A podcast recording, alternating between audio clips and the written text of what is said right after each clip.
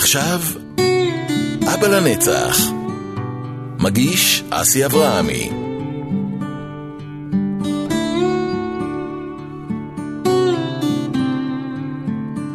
טוב, אז לפרק של היום אה, החלטתי להביא את אה, יסמין בני סופרים, מטפלת מינית מוסמכת, קודם כל שלום. מוסמכת, נכון, שלום, היי. ואני חייב להגיד למה בעצם אה, הגעתי אליה ואיך הגעתי אליה, אז אה, הפרק הקודם אה, דיבר על בגידות. והוא עשה עד מאוד מאוד חזק ברשת וגם אה, בסובבים אותי, שאמרו לי, בטח שאני אבגוד, כאילו, מה שאני עושה עם המאהבת אני בחיים לא יכול לעשות עם, ה, עם האישה שלי. וזה הדליק לי איזה נורה, ועוד חבר, ועוד ידידה, ועוד זה, זרקו לי את הדברים האלה, ואמרתי, רגע, אני רוצה לחקור את זה לעומק. וחיפשתי מישהי שהיא באמת מטפלת, אה, מטפלת מינית, סקסולוגית, שמבינה בדברים האלה, שתגיד לי, האם בכלל אפשר להפוך את האישה שלי למאהבת? יסמין. אוקיי, טוב. אז אה, אני לא יודעת אם אפשר להפוך את האישה למאהבת, אבל אפשר לעבוד ביחד. בזוגיות אנחנו עובדים ביחד.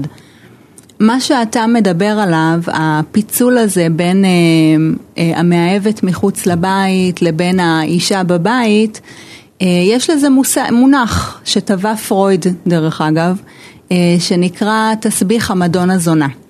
מה זה אומר? זה אומר שיש הרבה גברים שמחזיקים באיזושהי עמדה, לפעמים זה אפילו לא מודע, שיש נשים שסליחה על המילה מזיינים אותם, הן זונות, הן זולות, אפשר לעשות איתן סקס מלוכלך, אבל יש אישה שאיתה מת, מת, מתחתנים בעצם. נכון. זאת אישה שהיא טהורה, היא אפילו קדושה, היא כאילו בתולית, אה, ובעצם הפיצול הזה, אם אנחנו חושבים על זה, אם הוא מגיע לתוך הנישואים, אז זה מאוד מאוד בעייתי, כי בעצם יש גבר שיש לו בבית אישה, שהוא מקיים איתה יחסי מין כדי להביא ילדים.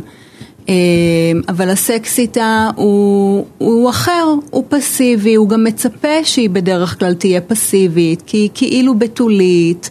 ואין לה ניסיון, זה מה שהרי הדליק אותו, בגלל זה הוא בחר בה. כי, נכון. כי היא בתולה, והיא לא באמת בתולה, אבל היא נתפסת כקדושה, כטהורה, כחסרת ניסיון, ובגלל זה הוא בחר בה. כי אלה התכונות שהוא רצה ש, שיהיה לאימא של הילדים שלו. אבל אז באמת מגיע השלב שבו זה לא מספיק ביחסי המין. ואז באמת הרבה פעמים גברים יוצאים ובוגדים, כי הם לא רוצים יותר את הסקס הפסיבי, הם רוצים משהו לוהט, משהו שהוא יותר... גם נשים אגב. אנחנו נגיע גם מה קורה לאישה בתוך הדבר הזה, ואז באמת הגבר עלול לצאת ולבגוד, כי הוא רוצה את הסקס המלוכלך במרכאות, וזה אפשר לעשות רק עם נשים שהן בעצם זונות, שהן מלוכלכות. ובגלל זה זה נקרא פיצול המדון הזונה. המדונה זה האישה הקדושה, הזונה זה כל מי שהיא לא אשתו. אבל אפשר גם אחרת. עכשיו בוא נדבר רגע על איך זה משפיע על האישה. מה קורה לאישה במצב הזה? בוא נניח שהיא באמת הייתה פחות חסרת ניסיון מבחינה מינית. אז אפשר להגיד שבמהלך הנישואים הם כן יקיימו יחסי מין, וגם היא לאט לאט תתחיל אולי להבין מה נעים לה, מה מתאים לה, ו, ובעצם בעלה כנראה, אה, אם הוא יצא לבגוד, הוא יחפש סקס מחוץ לבית, ואז גם היא תתחיל אה, להתמודד עם כל מיני קשיים. אולי אני לא מספיק מושכת, אולי אני לא מספיק טובה. פתאום החוסר ניסיון שלה יגרום לה להרגיש מאוד חסרת ביטחון.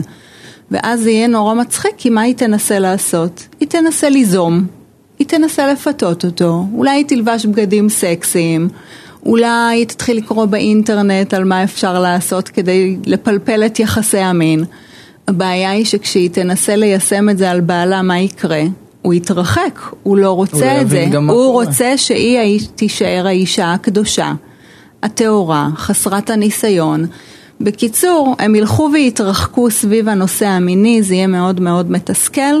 ואז גם באמת הרבה פעמים נשים יוצאות ובוגדות, כי גם הן רוצות להרגיש נחשקות, ו- ורצויות ומושכות. אני אגיד לך אבל מה קורה אצל רוב האנשים שאני מכיר, גם, גם אצלי זה קרה, אבל הכל, מכירים את האישה, מתאהבים, הסקס מדהים, לרוב בהתחלה, את יודעת, כן. התשוקה והמיניות והכל אה, פורץ החוצה, ואז נולדים ילדים. והילד הראשון כאילו זה, זה מכה ל, ל, לסקס, צריך להגיד את זה כאילו היום כבר יותר מדברים על זה, כן. וכאילו משהו נפגע, משהו קורה בבית, שיש ילד, קודם כל הבכי, והוא מתעורר בלילה, והעייפות של האישה, והעייפות של הגבר, mm-hmm. ו- וזה לא אותו דבר.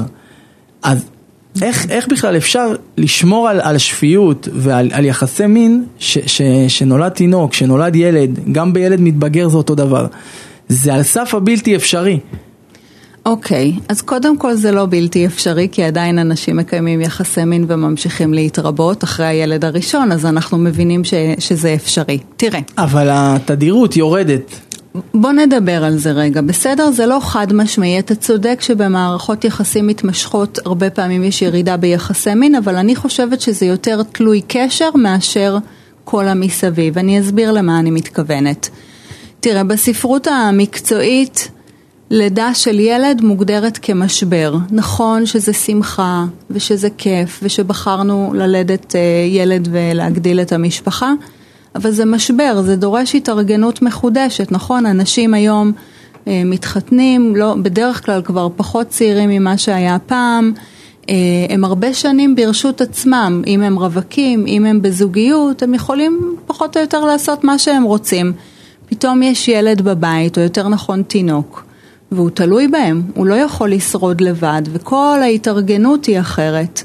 זה ברמה הפיזית, אז אתה צודק. גם הגבר אה, יותר אה, מזניח את עצמו, נקרא לזה, האישה פחות אכפת לה איך היא נראית? לא, זה, זה בשלבים אחרים. שנייה, רגע, אתה קופץ לי. אז, אז רגע, נעצור, נמשיך אוקיי. עם הלידה, אני חייב לגעת כן. בעוד נקודה קטנה לגבי לידה. הרבה חברים דווקא אומרים לי שהם כן. היו נוכחים בלידה, לא כן. תכננתי לדבר על זה, אבל אם פתחת אוקיי. את זה, ואחרי שהם בעצם ראו את התינוק יוצא מהרחם, הם לא מסוגלים, כאילו יש להם איזה טראומה מלשכב כן. עם האישה שלהם. האם זה מצריך טיפול אצל הגבר, כאילו אולי הוא צריך לדבר על זה? זה קורה המון. כן, אז uh, אני מסכימה איתך, זה יכול, תראה, אני לא יודעת אם זה טראומה כי אין שם איזושהי סכנה לחיים, אבל זה יכול להיות משהו שהוא, שהוא מלחיץ, נכון, זה איזשהו הליך שהוא בעצם בבית חולים, אז הוא רפואי, יש שם באמת דם ו, וכל מיני דברים מסביב, וכן, זה יכול להיות משהו שמשפיע, כל אחד והרגישות שלו, אבל אני אומרת שוב, אסי, בסוף הכל חוזר לקשר. איזה קשר היה לנו לפני זה? זאת אומרת, כל מה שאנחנו מתמודדים איתו בזוגיות, אם זה ילדים, ואם זה מצב כלכלי, ואם זה קשיים בריאותיים, איפה הבסיס שלנו? איזה מין בסיס יש לנו? האם יש לנו תקשורת שהיא פתוחה? האם אנחנו עוזרים אחד לשנייה? או שכל אחד לעצמו, ויש ככה הרבה דברים אה, שכל אחד שומר לעצמו, כמה אנחנו תומכים אחד בשנייה, כמה אנחנו פתוחים אחד עם השנייה. אם הבסיס חזק, אם התקשורת טובה, אז יש לנו יותר כוחות להתמודד עם הכל. עכשיו אם לא, אז זה בעייתי. עכשיו גם שאלת על הנושא של הזנחה, אז אני כן אתייחס לזה, כי אני, אני שומעת את זה לפעמים ואני חייבת להגיד שזה אפילו קצת מרגיז. למה? כי אנשים בדרך כלל נפגשים כשהם צעירים, נכון? צעירים יפים יותר. סליחה, האור מתוח, השיער מבריק, נורא נחמד, הגבר ככה אולי עם בטן שטוחה. לא יכולה להיות איזושהי ציפייה שהיא מציאותית, שאנחנו נישאר כמו שאנחנו נראים בגיל 20. כלומר, אי אפשר לבסס בעצם את הקשר הזוגי על מראה חיצוני. צריך לבסס אותו על דברים אחרים, כי ברור שאנחנו נעבור כל מיני שינויים פיזיים, אם זה הזדקנות טבעית, ואם זה, אה, לא יודעת, קורה משהו, חס וחלילה תאונה, מצב בריאותי משתנה, אז מה, אז, אז אנחנו מפרקים את החבילה בגלל זה? לא, אבל יודעת מה מדהים בנקודה הזאת שאת מדברת, שדווקא, עוד פעם אני מגיע לגירושים, אנשים שמתגרשים, גברים, נשים, בגיל מאוחר, 40, 40 פלוס, פתאום מטפחים את עצמם והולכים לחדר כושר נכון. ונראים טוב, אז אני שואל, למה לא לעשות את זה בתוך הזוגיות? כאילו, למה לא לטפח את עצמך? כאילו, אוקיי, זה ה obvious, זה אשתי, כן. זה בעלי, זה המובן מאליו, אני לא צריכה להשקיע למענו.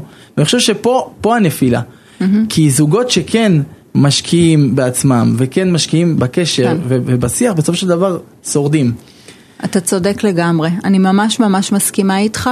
קודם כל, הנושא של הזנחה אישית, זה שוב, זה איזשהו משהו שצריך כנראה האדם לברר עם עצמו למה זה קורה בלי קשר לנישואים. כן נישואים, גירושים, אדם רווק, אין סיבה להזניח את עצמנו, זה יכול להעיד גם על משהו, על איזה חוסר אכפתיות, על איזה דימוי גוף אולי נמוך, אה, על כל מיני דברים ש, שדורשים איזושהי התייחסות.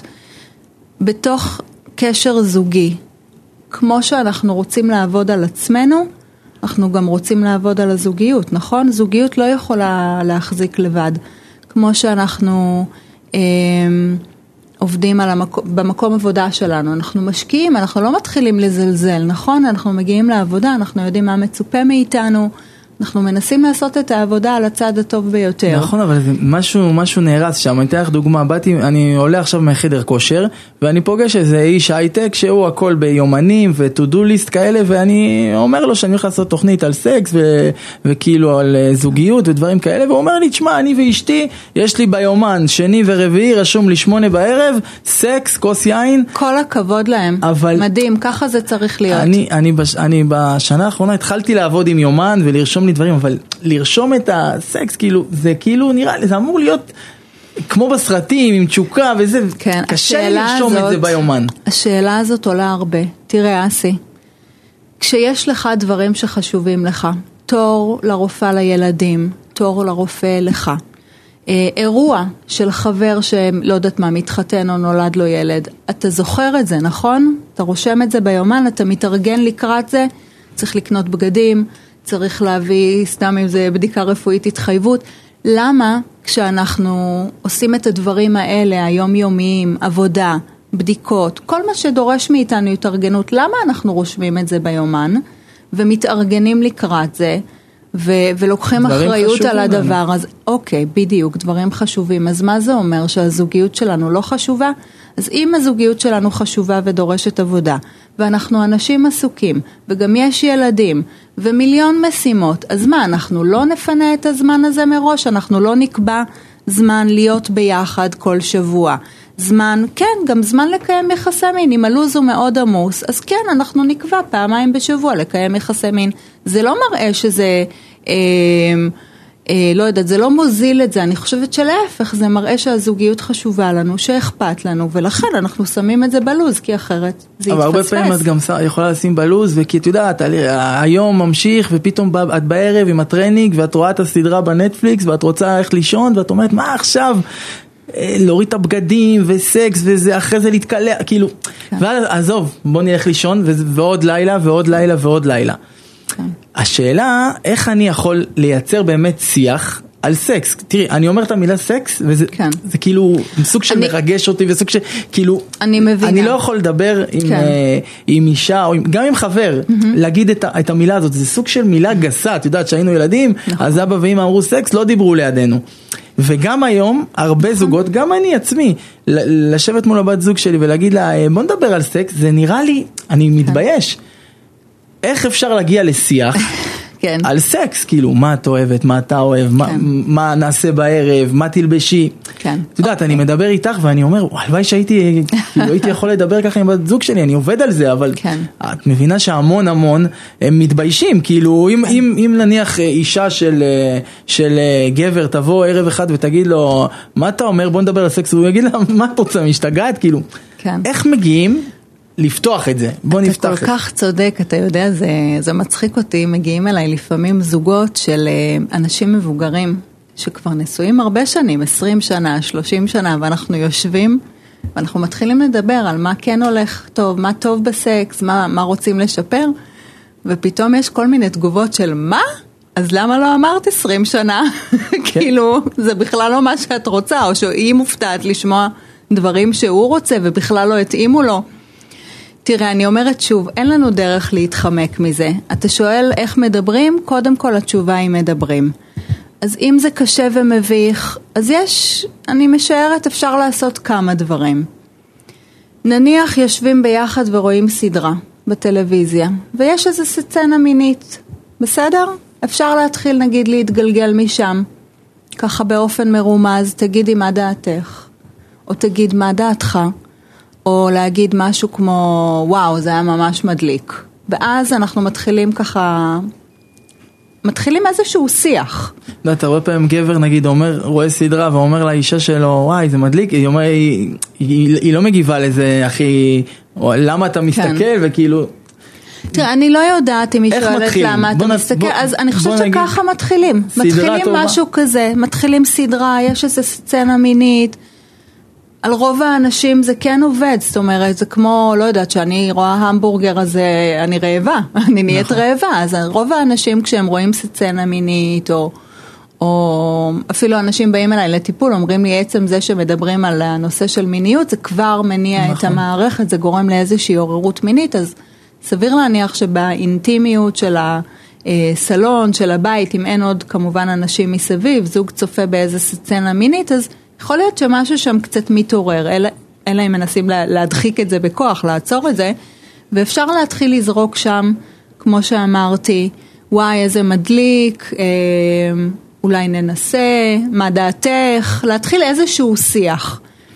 זאת אפשרות אחת. אפשרות אחרת, יש היום המון המון כתבות בנושא של מיניות. זה תחום שמאוד מאוד מדובר.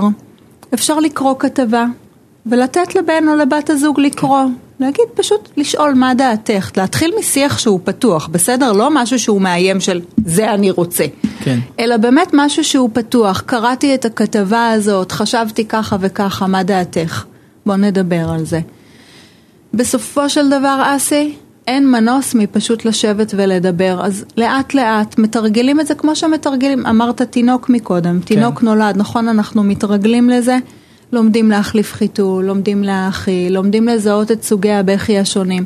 גם כאן צריך להתחיל לתרגל וללמוד איך אנחנו בונים שיח גם סביב הנושא הזה. אני אתן שתי טיפים שלי עוזרים, כן. אחד זה וואטסאפ, פתאום באמצע היום לשלוח כאילו איזה סקסית את והתלבשת אתמול ממש יפה ודברים כאלה כי זה יותר קל כן. לרשום, הבושה פחות וכאילו זה עוזר. ודבר שני זה גם, גם לקנות איזה תחתונים וחזייה או משהו, איזה בגד מעניין, כאילו בלילה זה דברים כאילו שנראים שוליים אבל שאנחנו שמים את הפיג'מה הזאת כל ערב, לפעמים זה, זה אין חשק ופתאום את באה עם איזה... כן.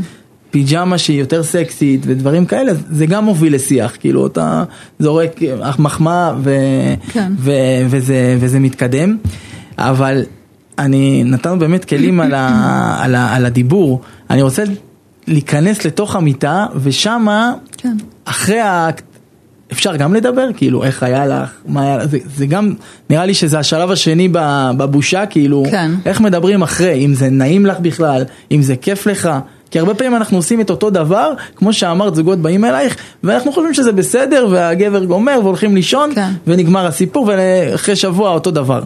איך אני מגיע לדבר בתוך המיטה, היה לך נעים, היה לך כיף, כאילו, כן. אמ, קודם כל חייבים, זאת אומרת, איך שני אנשים שונים, שכל אחד יש לו את המיניות שלו. עכשיו יש על זה, יש כאן מורכבות שהיא יותר גדולה, אז נניח שכל אחד יש לו את המיניות שלו עם עצמו, שהוא יודע מה נעים לו ולא נעים לו. אמ, אבל איך אני יכול לא להתבייש, כאילו, ולהגיד שנייה. לאישה, זה לא נעים לי, או זה כן נעים. אז זה לא רק זה, זה גם מה נעים, מה לא נעים. יש אנשים שלא יודעים אפילו לזהות מה נעים ולא נעים להם. נגיד באמת אצל נשים שעדיין לצערנו בשנת 2022 כל הנושא של מיניות הוא עדיין, יש שם איזשהו טאבו. ואישה שיש לה ניסיון מיני היא לא נחשבת, אה, היא נחשבת כאילו מגנים אותה. שזה לא בסדר, זה לא בסדר שהיא ככה. אז אני אומרת שוב, יש את הנושא של כל אחד עם עצמו, המיניות שלו עם עצמו. כמה האדם פתוח עם עצמו ומכיר את עצמו. ו, ואז באמת צריך גם להביא את זה לשיח בתוך הזוגיות, וזה מקום שהוא לא תמיד נעים. מה את עושה עם נשים שלא יודעות? זה מעניין אותי כאילו, מה עושה להם טוב? מעניין אותי גם לדעת מה עושה בעצם עושים? טוב לאישה. מתחילים, אה, איזה, יוצאים למסע, מסע של מחקר, מחקר של הגוף, אה, של הרגשות, של המחשבות, גם עם גבר דרך אגב. אבל מהניסיון שלך, יש דברים מסוימים שעושים טוב לנשים? מעניין אותי כאילו לשמוע שאולי ניישם את זה. תראה, אסי, אין, אין מדריך הפעלה לנשים. דרך אגב, גם לא לגברים. נכון שאצל גברים זה כביכול יותר פשוט, אבל כאילו אפילו אצל גברים אנחנו רואים שהרגלי האוננות למשל הם מאוד מאוד שונים. אה, אבל גם אצל אישה, שוב, יש כאן איזושהי מורכבות, גם כי התרבות לא מעודדת איזשהו חקר, אה, וגם, תשמע, המיניות הנשית היא כן, היא יותר מורכבת, אז גם אם היה לי איזה ספר הפעלה, לא בטוח שזה יעבוד על כל אחת, ולכן אין מנוס מאשר לדבר. אין, אין דרך אחרת, לשאול מה נעים, איך נעים. עכשיו, זה גם קצת מחזיר אותנו לתחילת השיחה, שאם לא נעים אבל אם אישה לא יודעת מדברים, מה עושה לה נעים, כאילו, היא יודעת לחדירה או דברים אז כאלה. אז אנחנו חוזרים לזה שבתוך קשר טוב, קשר בטוח, אז אפשר לחקור ביחד, ואולי גם היא לאט לאט יכולה לחקור עם עצמה, ולהביא את זה לתוך הזוגיות, אבל אין דרך אחרת, אנחנו לא קוראים מחשבות. אנחנו חייבים לדבר על הדברים, כי אחרת באמת נוצר המון תסכול. תדמיין אישה שלא נהנית ביחסי המין. אותה אישה שדיברנו עליה בהתחלה נניח, שהיא, שהיא פסיבית, שהיא חסרת ניסיון, שזה מה שהיא מכירה, ולאט לאט היא מגלה את המיניות שלה, ופתאום אה, היא כן רוצה ליהנות יותר, אבל אולי בן הזוג שלה לא יודע כל כך מה היא צריכה, וגם לה לא נעים להגיד לא. זה נורא מתסכל. עכשיו, שוב, גם זה, זה מחבר אותנו לנושא קצת של חשק, כי אמרת לפעמים אין כוח וכאלה, תראה. הרבה פעמים אחד מהזוגות גם רוצה הרבה יותר, כאילו לפעמים הגבר רוצה נכון. מאוד והאישה לא רוצה וזה מכבה כן. אותו ומתסכל אותו ומקרין על כל היום. נכון, תראה, תד, תדמיין סיטואציה שבה יש יחסי מין ונניח שהאישה לא כל כך נהנית שם, לא כל כך נעים לה ולא מתקשרים את זה ועוד פעם ועוד פעם. אולי לפעמים היא גם מזייפת אבל אולי לא, אולי היא סתם כאילו פשוט לא, לא מדברת על מה שעובר עליה.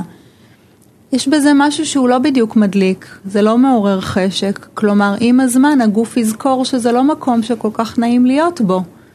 אם, אה, זה גם, אני חושבת לא רק ברמה הפיזית, זה גם ברמה הרגשית של איפה אני, למה אי אפשר לדבר על מה שמתאים לי, למה אני מרגישה לא בנוח לשתף, האם, מה זה, מה זה אומר על הזוגיות שלנו, שאי אפשר לדבר על זה.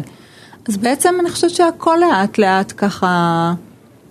כאילו הנושא של מיניות מקבל איזושהי עדיפות נמוכה יותר, כי זה מקום פחות גם, נעים. בגלל זה גם הרבה יוצאים החוצה, כאילו לא נוח להם לדבר עם האישה, אבל עם המאהבת או המאהב, אז הרבה יותר קל לדבר, ולדבר מלוכלך גם, ו, ודברים כאלה. אבל uh, עוד פעם, אני בכוונה נכנס לתוך הנושא הזה של, uh, של uh, אישה, כי לפי דעתי, עוד פעם, אין ספר הדרכה, אבל הרבה פעמים גברים נכנסים לתוך האקט עצמו, ישר, זבנג וגמרנו.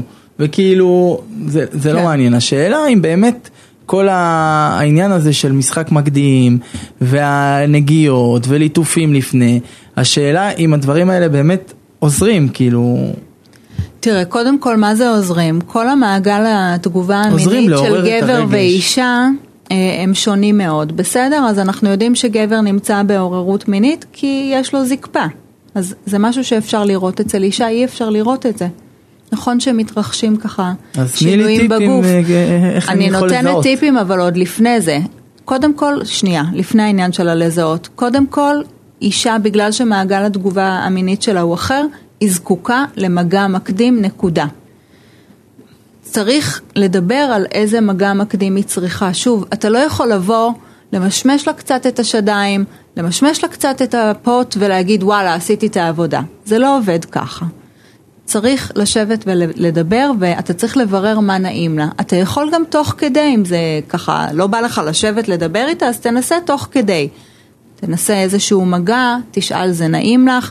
אגב, יש סרטונים ממש נחמדים ביוטיוב למשל, אני לפעמים שולחת למטופלים שלי סרטון של אה, הדרכה איך לתת לאישה מין אוראלי. אני חושבת שיש כמה סרטונים טובים, יש כאלה שפחות. אז אפשר למשל להיעזר במשהו כזה. מה רושמים בשביל אבל לא לקפוץ על האישה, זאת אומרת, כדאי כן. לדבר על זה שהיא לא תיבהל, לדבר, להגיד, תגידי, היית רוצה כן. שאני ארד לך? ואז תוך כדי לעצור, זה נעים, זה לא נעים, אין דרך אחרת אסי, אם לא תשאל אותה איפה נעים לה, מה היא רוצה, איזה מגע, היא רוצה סיבוב, היא רוצה כזה, אתה לא תוכל לדעת. אז זה במובן של אה, יחסי מין. אה, ומה נעים לנשים. עכשיו אמרנו, אישה חייבת מגע מקדים, למה? כי אם היא לא תגיע לעוררות מינית, אז גם הכניסה לנרתיק, היחסי מין עם כניסה לנרתיק יהיו לא נעימים. כי בעצם אצל אישה עוררות מינית באה לידי ביטוי ברטיבות נרתיקית. ואז אם אין רטיבות נרתיקית ואין עוררות זה לא נעים, זה יכול להיות גם יבש וכואב. כן. ואז אנחנו גם פותחים בעיה חדשה של כאב. נכון. אז חייבים לדבר על הדברים. זה לא המקום שלך לבוא ולבדוק, זה המקום לדבר על זה. אני, כמו שאמרתי לך לפני זה, הייתי שחקן כדורגל לשעבר, אני כל דבר לוקח לכדורגל, אז uh, מה שאני כאילו מנסה לעשות, זה כמו שהייתי, נגיד יש לי משחק, אז אני מתכונן, אני נגיד קונה נעליים, קונה גרביים, קונה בגדים, עושה חימום, mm-hmm. אוכל טוב, נכון. ומצאתי לנכון שגם גם בסקס וגם בזוגיות, זה ממש הכנה. נכון. כאילו, לדוגמה אצלי, אם אני אוכל משהו כבד זה מפריע לי במיטה. נכון. ולשים סדינים לפני זה, ולהכין את הדברים, ו... ודברים, ההכנה המוקדמת היא גם כלי שהוא מאוד מאוד יכול לעזור. מאוד. הוא לא רק יכול לעזור, יותר מזה.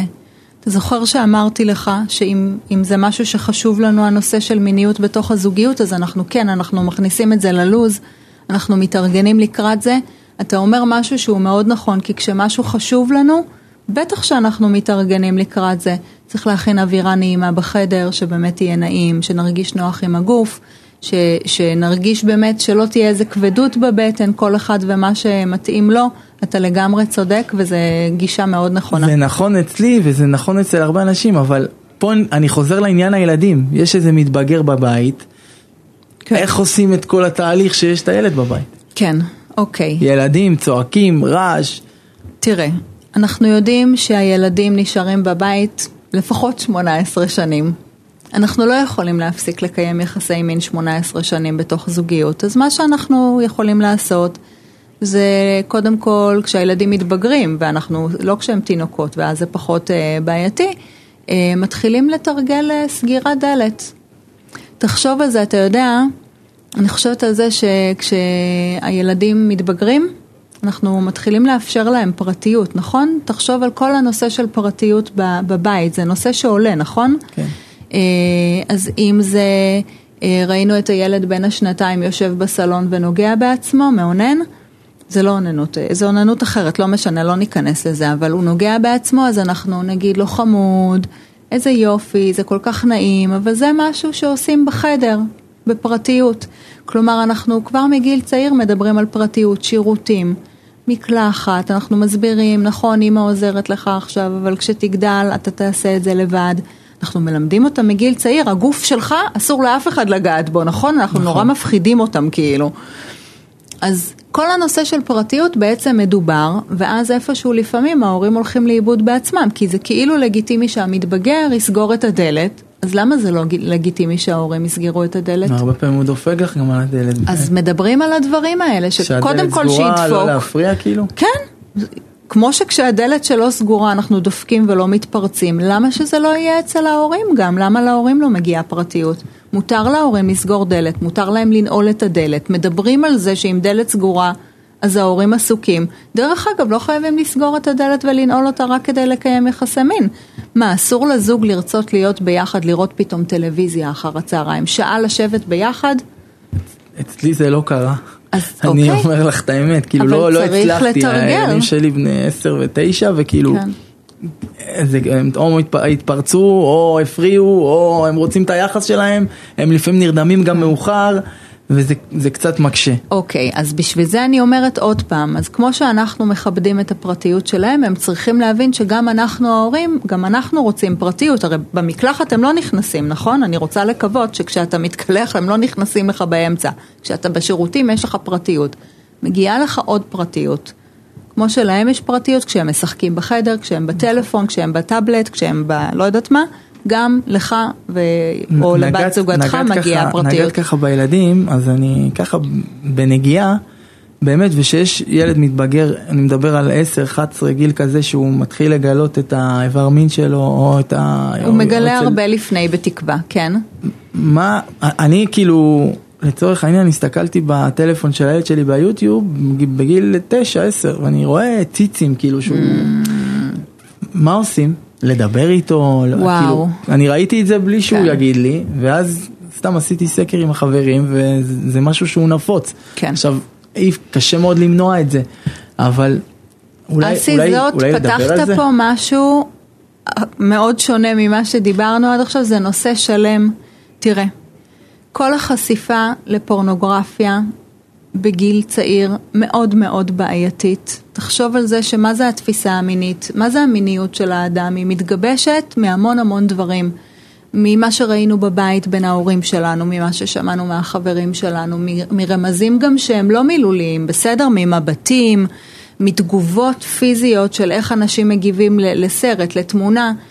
זה משהו שהוא מאוד מאוד מורכב. קח ילד קטן שלא ממש מבין עדיין מה זה מיניות, ו- ותשים לו פורנוגרפיה בפנים, זה מאוד מאוד מלחיץ. הפורנוגרפיה היום היא גם מאוד אלימה, בסדר? זה לא גם, מה שהיה פעם. זה גם מאוד נגיש. אני, זה אני... מאוד נגיש, מאוד אלים, ומאוד מפחיד לילד שלא מבין, ש- שלא מבין, שלא ראה את זה עדיין.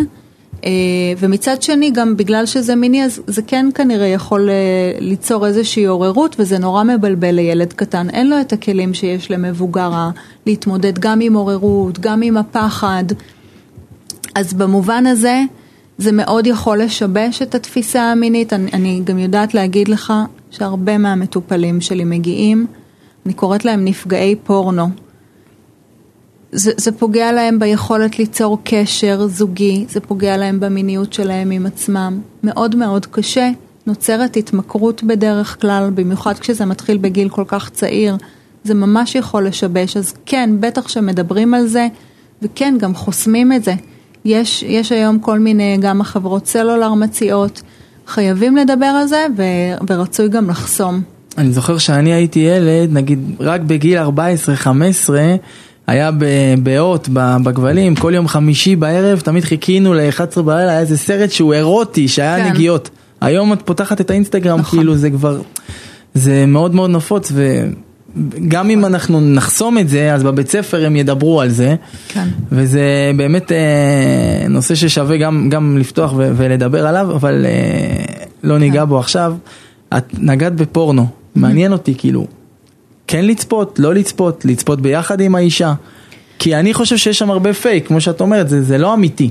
הרבה דברים לא, לא אמיתיים. זה לא הרבה פייק, אסי זה הכל פייק. למה? קודם כל, תראה, תעשיית הפורנו היא תעשייה קשה. בסדר שאנשים שצופים בפורנו שיבינו בדיוק מה קורה שם.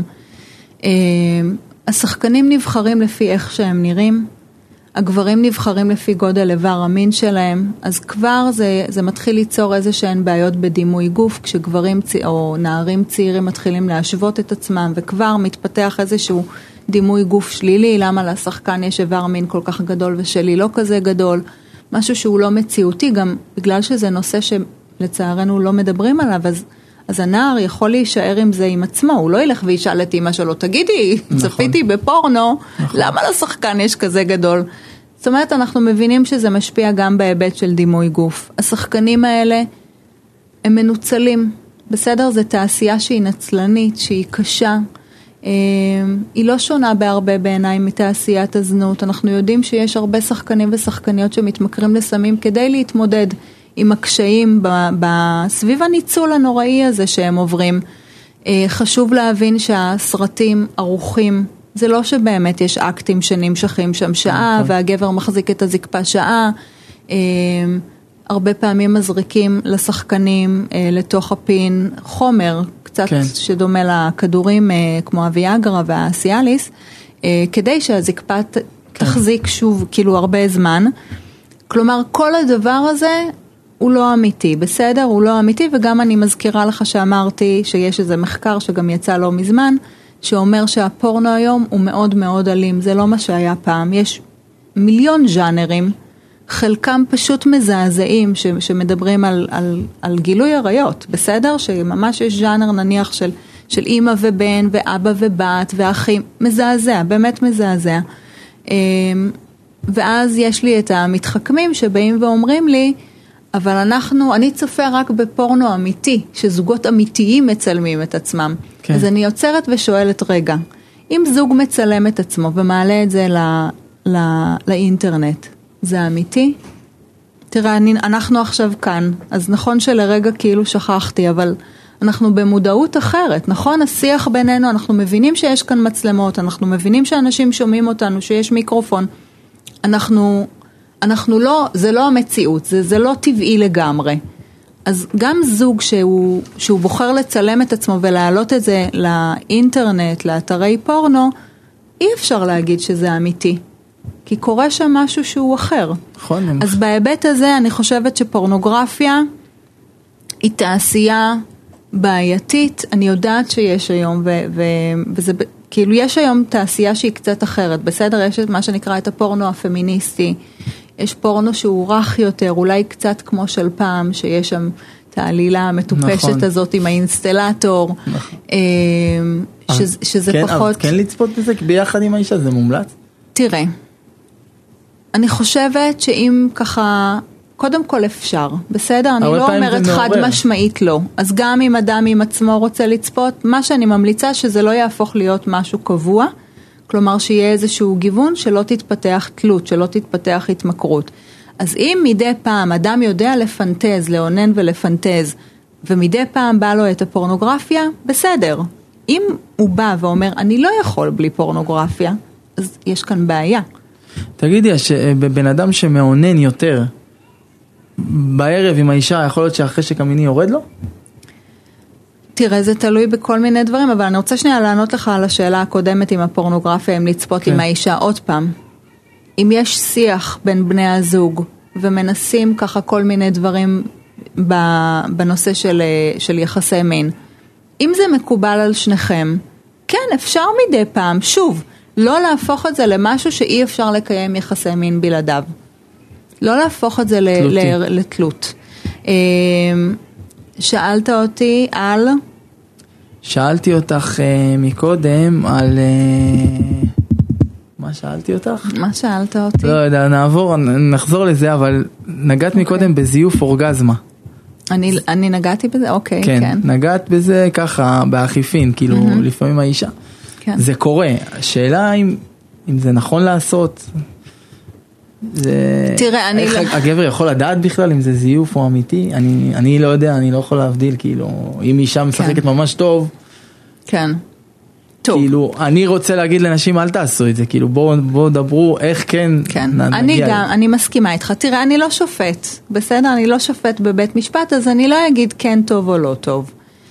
אנחנו כל הזמן חוזרים לזה של אם, אם יש תקשורת בתוך הזוגיות, אז, אה, אז אפשר לדבר על הדברים ורצוי, אבל אתה יודע, זה קצת, זה שוב, זה הרבה יותר מורכב מלזייף או לא לזייף. הרי אני חושבת שרוב הפעמים יהיו כמה סיבות לזייף, נכון? אז או שהאישה רוצה שהאקט המיני יסתיים מהר יותר, או שהיא רוצה לגרום לבן הזוג שלה להרגיש טוב. אז כאילו זה לא נשמע כל כך נורא אם היא רוצה לפרגן לו. אה, שוב, אבל אם זה יהיה לאורך זמן שהיא לא, לא מגיעה לאורגזמה, אם זה יתסכל אותה, אז נוצרת כאן איזושהי בעיה. האורגזמה הנשית היא יותר מורכבת מהאורגזמה הגברית בגלל הנושא, ש... כל הנושאים שדיברנו עליהם, תפיסות מיניות, מה זה אישה מינית, איך זה אמור להיראות, יש כל מיני חסמים הרבה בדרך. נשים בעצם הן לא, לא מגיעות לאורגזמה מחדירה, אלא מ... רגע, זה כבר משהו אחר. הרבה, הרבה נשים לא מגיעות לאורגזמה נקודה. בכלל. בכלל. לא שהן לא יכולות, פיזית הן יכולות. אז למה? כי, כי זה מפחיד, כי המסרים היו שאישה מינית זה אישה שהיא אה, מלוכלכת וזנותית, כי, כי, כי המון דברים. הרבה הרבה סיבות. אה, אז במובן הזה זה משהו שהוא מורכב יותר אצל נשים, וכן צריך לדבר על זה. זאת לא האחריות של הגבר לבוא ולגרום לה לאורגזמה. שוב, זו האחריות של שניהם, לשבת, שהיא תבין מה נעים לה, ואז אפשר ביחד עם בן הזוג. אמ, מה שאלת אותי עכשיו? שאלתי אותך, כאילו, שיש הרבה נשים שבעצם לא, לא, לא מגיעות לאורגזמה מחדירה, אלא מעזרים או מבחוץ, טוב, בוא נעשה סדר. וגם אמרת, אם את כבר עושה סדר, כן. שיש הרבה נשים שלא יודעות איך להרגיע לאורגזמה, אז אולי תתני לי, זה, כן. תתני כמה כלים. אוקיי, זהו, אז הזכרת לי שני דברים. אחד, תראה, השאיפה היא ביחסי מין שתהיה איזושהי גמישות מחשבתית. בכלל, אני תמיד אומרת למטופלים שלי, גמישות מחשבתית זה אחד הדברים, אחד הכלים הכי חשובים שכדאי לנו לאמץ בחיים. כי אם אנחנו נוקשים בתפיסות מסוימות, יהיה לנו יותר קשה להתמודד כשהדברים לא מסתדרים כמו שאנחנו רוצים. איך מביאים את זה ליחסי המין? מפסיקים בעצם עם הנוקשות הזאת שיחסי מין זה רק כניסה לנרתיק עם אורגזמה שלו ואורגזמה שלה. זה לא נכון. ומה יקרה אם, אם פעם אחת הם רק, אה, לא יודעת מה, יתלטפו ויתמזמזו ולא יגמרו? או שהוא יגמור, או שהיא תגמור, או, או שבכלל לא תהיה כניסה לנרתיק, שיהיו יחסי מין חיצוניים. כל הדברים האלה נורא נורא נחמדים וטובים, והם חלק מהמיניות של בני הזוג. ואין סיבה לא להשתמש בזה. צריך להתחיל להוריד את הלחץ מהאורגזמה הזאת. אז מה? אז מה אם מדי פעם לא מגיעים לאורגזמה? לא בא בכלל להגיע לאורגזמה? אני אגיד לך מהצד הגברי, כאילו אם, אם אתה לא מביא את האישה לאורגזמה אתה אומר מה, כאילו אני רוצה כן. לגעת שם, להגיע לזה. את דיברת על האישה שהיא רוצה לעשות את הגבר כן. מאצ'ו, ואני אגיד, אני אדבר על הגבר צודק. שהוא נכון. רוצה להגיד הנה אני הצלחתי. כן. אתה צודק, אבל זו לא תחרות וזה לא כדורגל, בסדר? המטרה היא לא להבקיע גול. ואין מה לעשות, זה לא רק אחריות של הגבר, זה אחריות של שניהם. ואם לאישה לא בא, אז מה, אתה תלחץ עליה כאילו? תגיעי לאורגזמה, תגיעי לאורגזמה, אבל לא בא לה אולי. אז מה?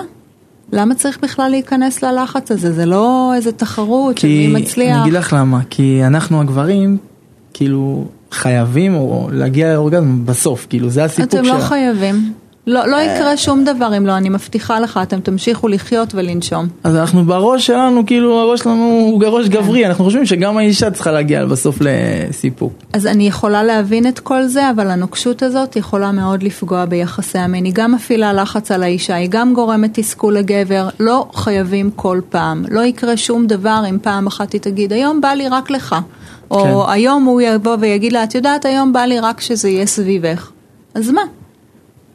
תני לי כלים לנשים שלא יודעות להגיע לאורגזמה. זהו, אז רגע, כאלה. הזכרת לי אז עוד משהו שרציתי להגיד על הנושא של אה, אורגזמה מחדירה, או לעומת אה, אורגזמה שהיא דגדגנית. תראה, כמו כל דבר שקשור למיניות של האישה, כמובן שגם הנושא של אה, מיפוי איבר המין הגיע רק בשנים האחרונות, שזה מאוד מאוד עצוב לשמוע. נכון. בעצם רק לפני כמה שנים איזושהי חוקרת מיפתה את הדגדגן של הנשים. עד לא מזמן חשבו שהדגדגן זה רק הנקודה הבולטת שם בחלק העליון של, של הפוט. זה לא נכון. הדגדגן, חבל שאין לי פה אה, תמונה. אה, הדגדגן בעצם בנוי מאיזשהו, מראש הדגדגן, שזה החלק הבולט שאנחנו אה, מכירים, ובעצם מתחת לרקמות של הפוט, יש לו שתי רגליים קטנות שמקיפות את פתח הנרתיק ועוד שתי רגליים קצת יותר ארוכות שנמצאות בתוך השפתיים הפנימיות של הפוט. מה זה אומר? זה אומר שבעצם אסי, המיתוס הזה של אורגזמה מחדירה, אורגזמה מדגדגן, זה מיתוס. בסוף כל האורגזמות הן דגדגניות. מה זה אומר? זה אומר שגם אם האישה מגיעה לאורגזמה מכניסה לנרתיק, זה בגלל שהפין כנראה לוחץ על הדגדגן מבפנים, אולי העצבוב של הדגדגן קצת יותר קרוב לפתח הנרתיק, אולי יש לחיצות של, ה, של עצמות האגן על הדגדגן, כך או כך האורגזמה היא תמיד תהיה דגדגנית, לא משנה מה. אוקיי? אז... זאת אומרת, הסוד הוא בחוץ. לא, אין סוד. כל אישה זה יהיה אצלה מעוצבב קצת אחרת כנראה. אבל הרוב זה כאילו לא, לא בחדירה. קודם כל מבין. נכון, כי בעצם ראש הדגדגן הוא בדרך כלל הרבה יותר רגיש, יש שם יותר עצבוב, אבל גם חשוב, בעיניי זה חשוב שאנשים יבינו להוריד קצת לחץ מהעניין הזה של אורגזמה מחדירה, כי גם זאת אורגזמה שהיא דגדגנית, כי נכון שלא רואים את הדגדגן, אבל הוא שם, הוא בפנים. אז אה, חשוב להבין את זה, וגם חשוב שוב, העניין של הנוקשות, להוריד את הלחץ. זאת אורגזמה טובה וזאת אורגזמה טובה. אני חושבת שבסך הכל נשים, עם כל הטאבו אה, סביב המיניות שלהם, יש להם מיניות שהיא גם יותר מורכבת לטוב ולרע. זאת אומרת, כן, יש להם אפשרויות, נגיד, לאורגזמות שונות. אה, האיבר שלהן, איבר המין הוא יותר מורכב. אז למה, למה לא ליהנות נכון. מזה? למה להוריד את זה ללא? אם זה לא מכניסה לנרתיק זה לא טוב. למה? כי הם אה, קודם כל לא למדו את זה כמו שאנחנו לא ידענו וגם המון נשים מגיעות לגיל אה, יחסית אה, יותר מבוגר, 35, 40 פלוס, ש, שהם לא, לא ידעו בכלל שיש את זה ואז הן מגיעות לפעם ראשונה, נכון. ואז הן רוצות לחקור את זה. כן. אז אני אומר שכאילו עדיף לחקור את זה לפני ולדעת דברים. אבל... עדיף לחקור נקודה, לא משנה מתי האישה בשלה לזה, מתי היא מגיעה לזה, עצם זה שהיא בשלה ומוכנה לחקור זה מעולה. וגם יש מבוגרות שממש מבוגרות שמגיעות לטיפול, ורק אז חוקרות ומגלות את המיניות שלהן. ומה לגבי אביזרים? להכניס לאביזרים? אוקיי, אתה זוכר מה אמרתי על הפורנו? הכל כן. עניין של מינונים, רוצים כן. לצפות יחד בפורנו, מגניב, כן. נחמד עם זה מדי פעם, אבל לא להפוך את הכל, אה, את כל יחסי המין לתלויים בפורנו. אני חושבת שלגבי המענגים או האביזרים, אותו דבר. אני רוצה להגיד... תתחיל למתחילים נניח, כאילו, תר... יש דבר רגע, כזה? רגע, אביזרים? סדר. קודם כל, לא קופצים מ-0 ל-100, זאת אומרת, זוג שכמו שתיארת לי בהתחלה, שקשה להם לדבר, שלא יודעים עדיין בכלל מה הם אוהבים, לא רצים ומביאים אה, אביזרים. לא מתאים. קודם מדברים, בונים איזה מיניות שמתאימה לשני בני הזוג, ואז אם רוצים לגוון אפשר להכניס איזשהו מענג. יש כל מיני מענגים. בגדול אני אסביר שהם מתחלקים לכמה סוגים. יש מענג שהוא רוטט, חיצוני, יש מענג שהוא רוטט פנימי, ויש אה, יש דילדו, בסדר? שהוא לא רוטט, שהוא בעצם דמוי אה, איבר מין. כן. אה, ויש עוד המון, בסדר? יש plugים ויש Satisfyer שזה כזה יונה, מלא, בסדר? אני, אני לא אכנס כן. לזה אז. שוב, כשזוג יכיר את המיניות ש, של מה שמתאים להם, אז הם גם ידעו איזה מענג לבחור. נניח אני הולך לחנות, מה, איך אני יודע מה לבחור? אני מתחיל, אתה לא בוחר אני... לבד, אתה בוחר עם בת הזוג. כן, איך אנחנו אחרי יודעים? אחרי שדיברתם, כאילו והחלטתם שזה מה שאתם רוצים, אז כדאי ללכת לבחור ביחד. אפשר ואז... להסתכל באינטרנט. כן, זה, מעני... זה כאילו מוסיף.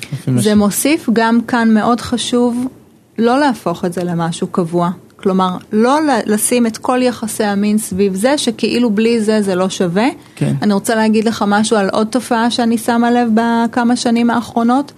יש לי כמה מטופלות שבעצם האוננות נעשה, נעשית תמיד עם, אה, עם, עם רטט, כלומר עם ויברטור שרוטט חיצוני. אה, וקצת כמו בהרגלי אוננות עם אה, גברים, נניח עם האחיזה מאוד חזקה, נניח אצל גבר, אז יהיה לו אחרי זה קשה אולי להגיע לאורגזמה אה, מכניסה לנרתיק, כי הנרתיק לא יכול להחזיק ככה. נכון. אז אותו דבר אצל נשים, כלומר צריך לזכור שאיברי המין שלנו יש שם המון המון עצבים, קצות עצבים זה איברים שהם רגישים. אז אם האישה באופן קבוע כל שבוע מאוננת עם איזשהו מכשיר שרוטט ועוד בעוצמה חזקה, משהו שם קורה ואז הן מספרות לי שהן לא מצליחות יותר לגמור נניח מאצבעות, זה פוגע להן גם ביחסי המין, כי גם נכון. שם אין אפשרות לרטט כזה חזק, אז אני אומרת שוב, אפשר לשלב, חשוב שיהיה איזשהו גיוון גם כאן, כלומר לפעמים כן, לפעמים לא, לא כל פעם עם המענג הזה. השאלה ששאלתי קודם, נזכרתי תוך כדי, לגבי אוננות, גם mm-hmm. גברים וגם uh, נשים, כאילו יש הרבה גברים וגם נשים שמעוננים, ואז אין להם כאילו צורך ואין להם חשק בעצם אה, בלילה עם האישה. נזכרנו בשאלה הגבר שלך. הגבר אה, בא, מעונן לבד, בערב כן. הוא כאילו עשה את שלו, אותו דבר, גם הרבה נשים כן. ככה אגב. טוב, תראה, אז עוד פעם. אם הזוגיות, המיניות בתוך הזוגיות היא רק של כל אחד מבני הזוג בנפרד, אז צריך להבין מה קורה בקשר, נכון? זאת אומרת, כי היחסי מין בין בני זוג זה לא רק בשביל פורקן פיזי, נכון? יש שם רצון לקרבה, יש שם אקט שהוא קודם כל רגשי בעיניי, רוצים להתקרב, רוצים ליהנות ביחד, זאת עוד דרך להראות את האהבה של, של בני הזוג. אה, אז אם ככה יתרחקו וכל אחד רק רוצה לאונן ואין רצון להיות ביחד, אז זה קשור יותר לזוגיות ופחות ליחסי המין. אבל יש, יש אותי, משהו בזה? כאילו אם אני עכשיו נניח מאונן בבוקר, לא יהיה לי כוח בצהריים, כאילו יש בזה נכון, משהו. נכון, שאלת אותי מקודם, תראה, אה, המיניות אמרנו של גברים ונשים היא שונה. אצל גבר, אני לא יודעת אם אתה זוכר את גיל ההתבגרות. בגיל ההתבגרות, אז נערים באמת יכולים לאונן הרבה, להגיע, לשפוך הרבה. אה, ככל שגבר מתבגר, אה, המיניות הזו, זה משתנה, אוקיי? זה אומר שאם פעם הוא יכל פעמיים רצוף, אז אולי פתאום בגיל 30 הוא לא יכול פעמיים רצוף, אולי הוא צריך יותר זמן מנוחה גם.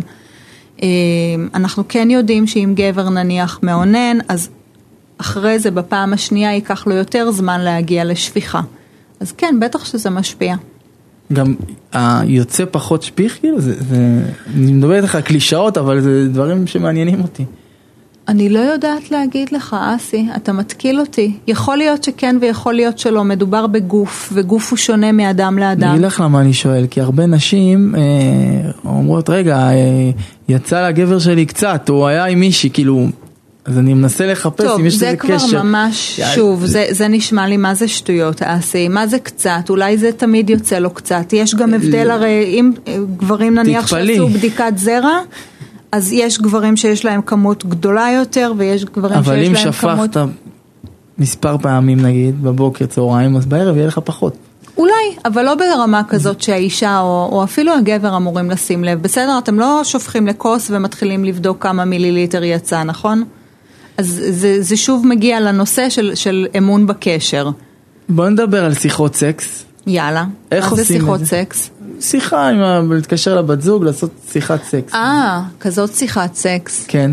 זה משהו שקראתי על זה שזה די עוזר, אני לא יודע איך עושים את זה. אוקיי. מעניין אותי ככה בקצרה לשמוע. מאוד מאוד תלוי בזוגיות. שוב, אתה לא מרים דיברנו, טלפון כן. ומתחיל את השיחה, אלא אם דיברתם על זה לפני זה והסכמתם שזה משהו כן. שמתאים לכם בתוך הקשר. אה, נשמע לי מגניב. אם, אם זה עובד לכם, אם, אם אתם נפרדתם לכמה ימים ולא יודעת מישהו בנסיעה הכוונה או משהו כזה, אם בא לכם וזה עובד לכם, מעורר. מגניב.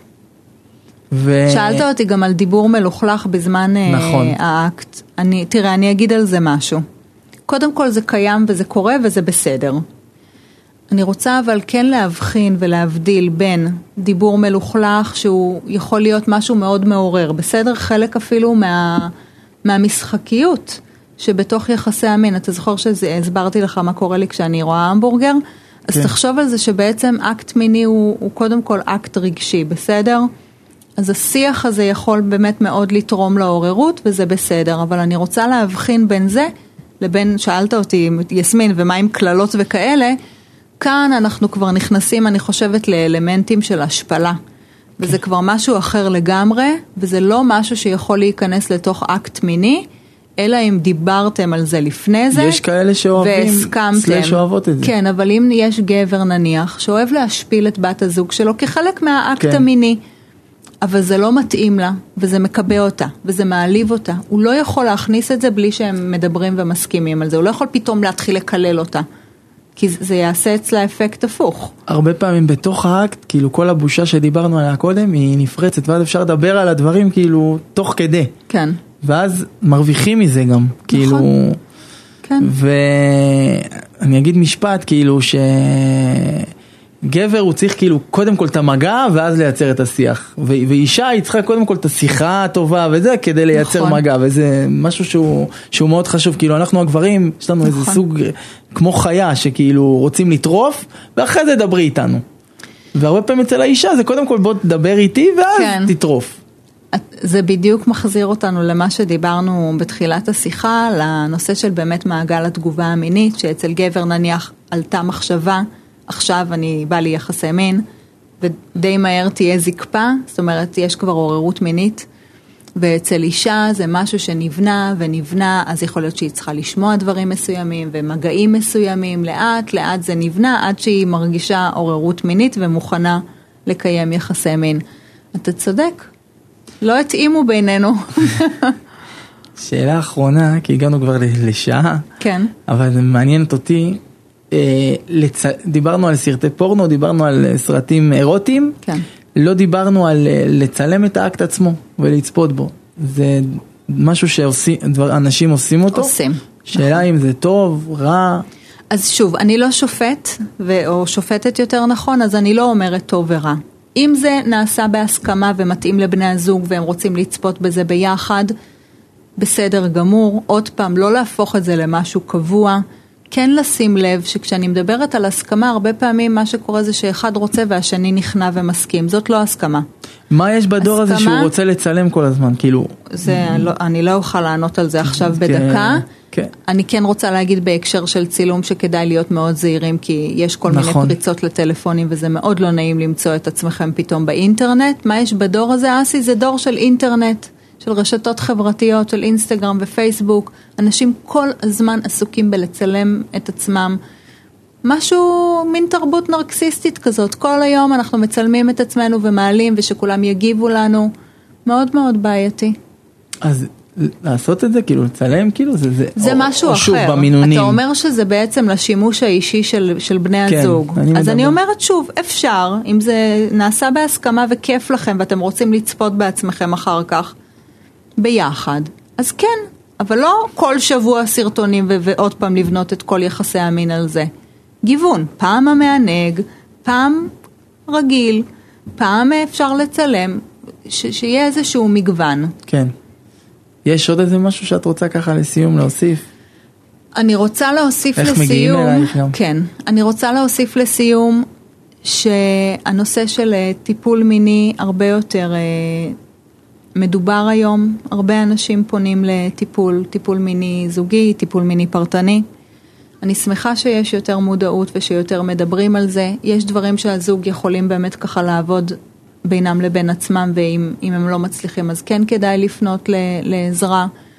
אה, ואני רוצה להגיד בהקשר הזה שפה בצפון אין כמעט מטפלים או מט- ומטפלות מיניים מוסמכים. אני לא מדברת על אנשים שהחליטו שהם למדו באוניברסיטה של החיים ואז הם מטפלים אני מיניים. יכול להעיד כי חיפשתי ולא מצאתי. אני יודעת, יש מצוקה, אז אני רוצה להגיד בהקשר הזה שאני עובדת במכון ארגמן, שהסניף הראשי נמצא בתל אביב, יש לנו סניף גם בחיפה, ואנחנו כרגע אה, עובדות על הקמת אה, יחידה לטיפול מיני בקריות, טיפול מיני גם שיהיה מוזל יותר, כי אתה יודע שטיפולים הם גם בדרך כלל אה, והם, אה, דבר כאילו יקר. אפשר דרך הכללית או מכבי, כאילו, שזה... לצערי קופות החולים לא מכירים. לא, לא מסבסדות טיפול מיני כי שוב המיניות לא, לא מספיק חשובה לה, למערכת הבריאות, אני חושבת שאולי רק משרד הביטחון במקרים נדירים, אה, אז לא, אבל ביחידה שאנחנו מקימות אז הטיפול יהיה מוזל יותר.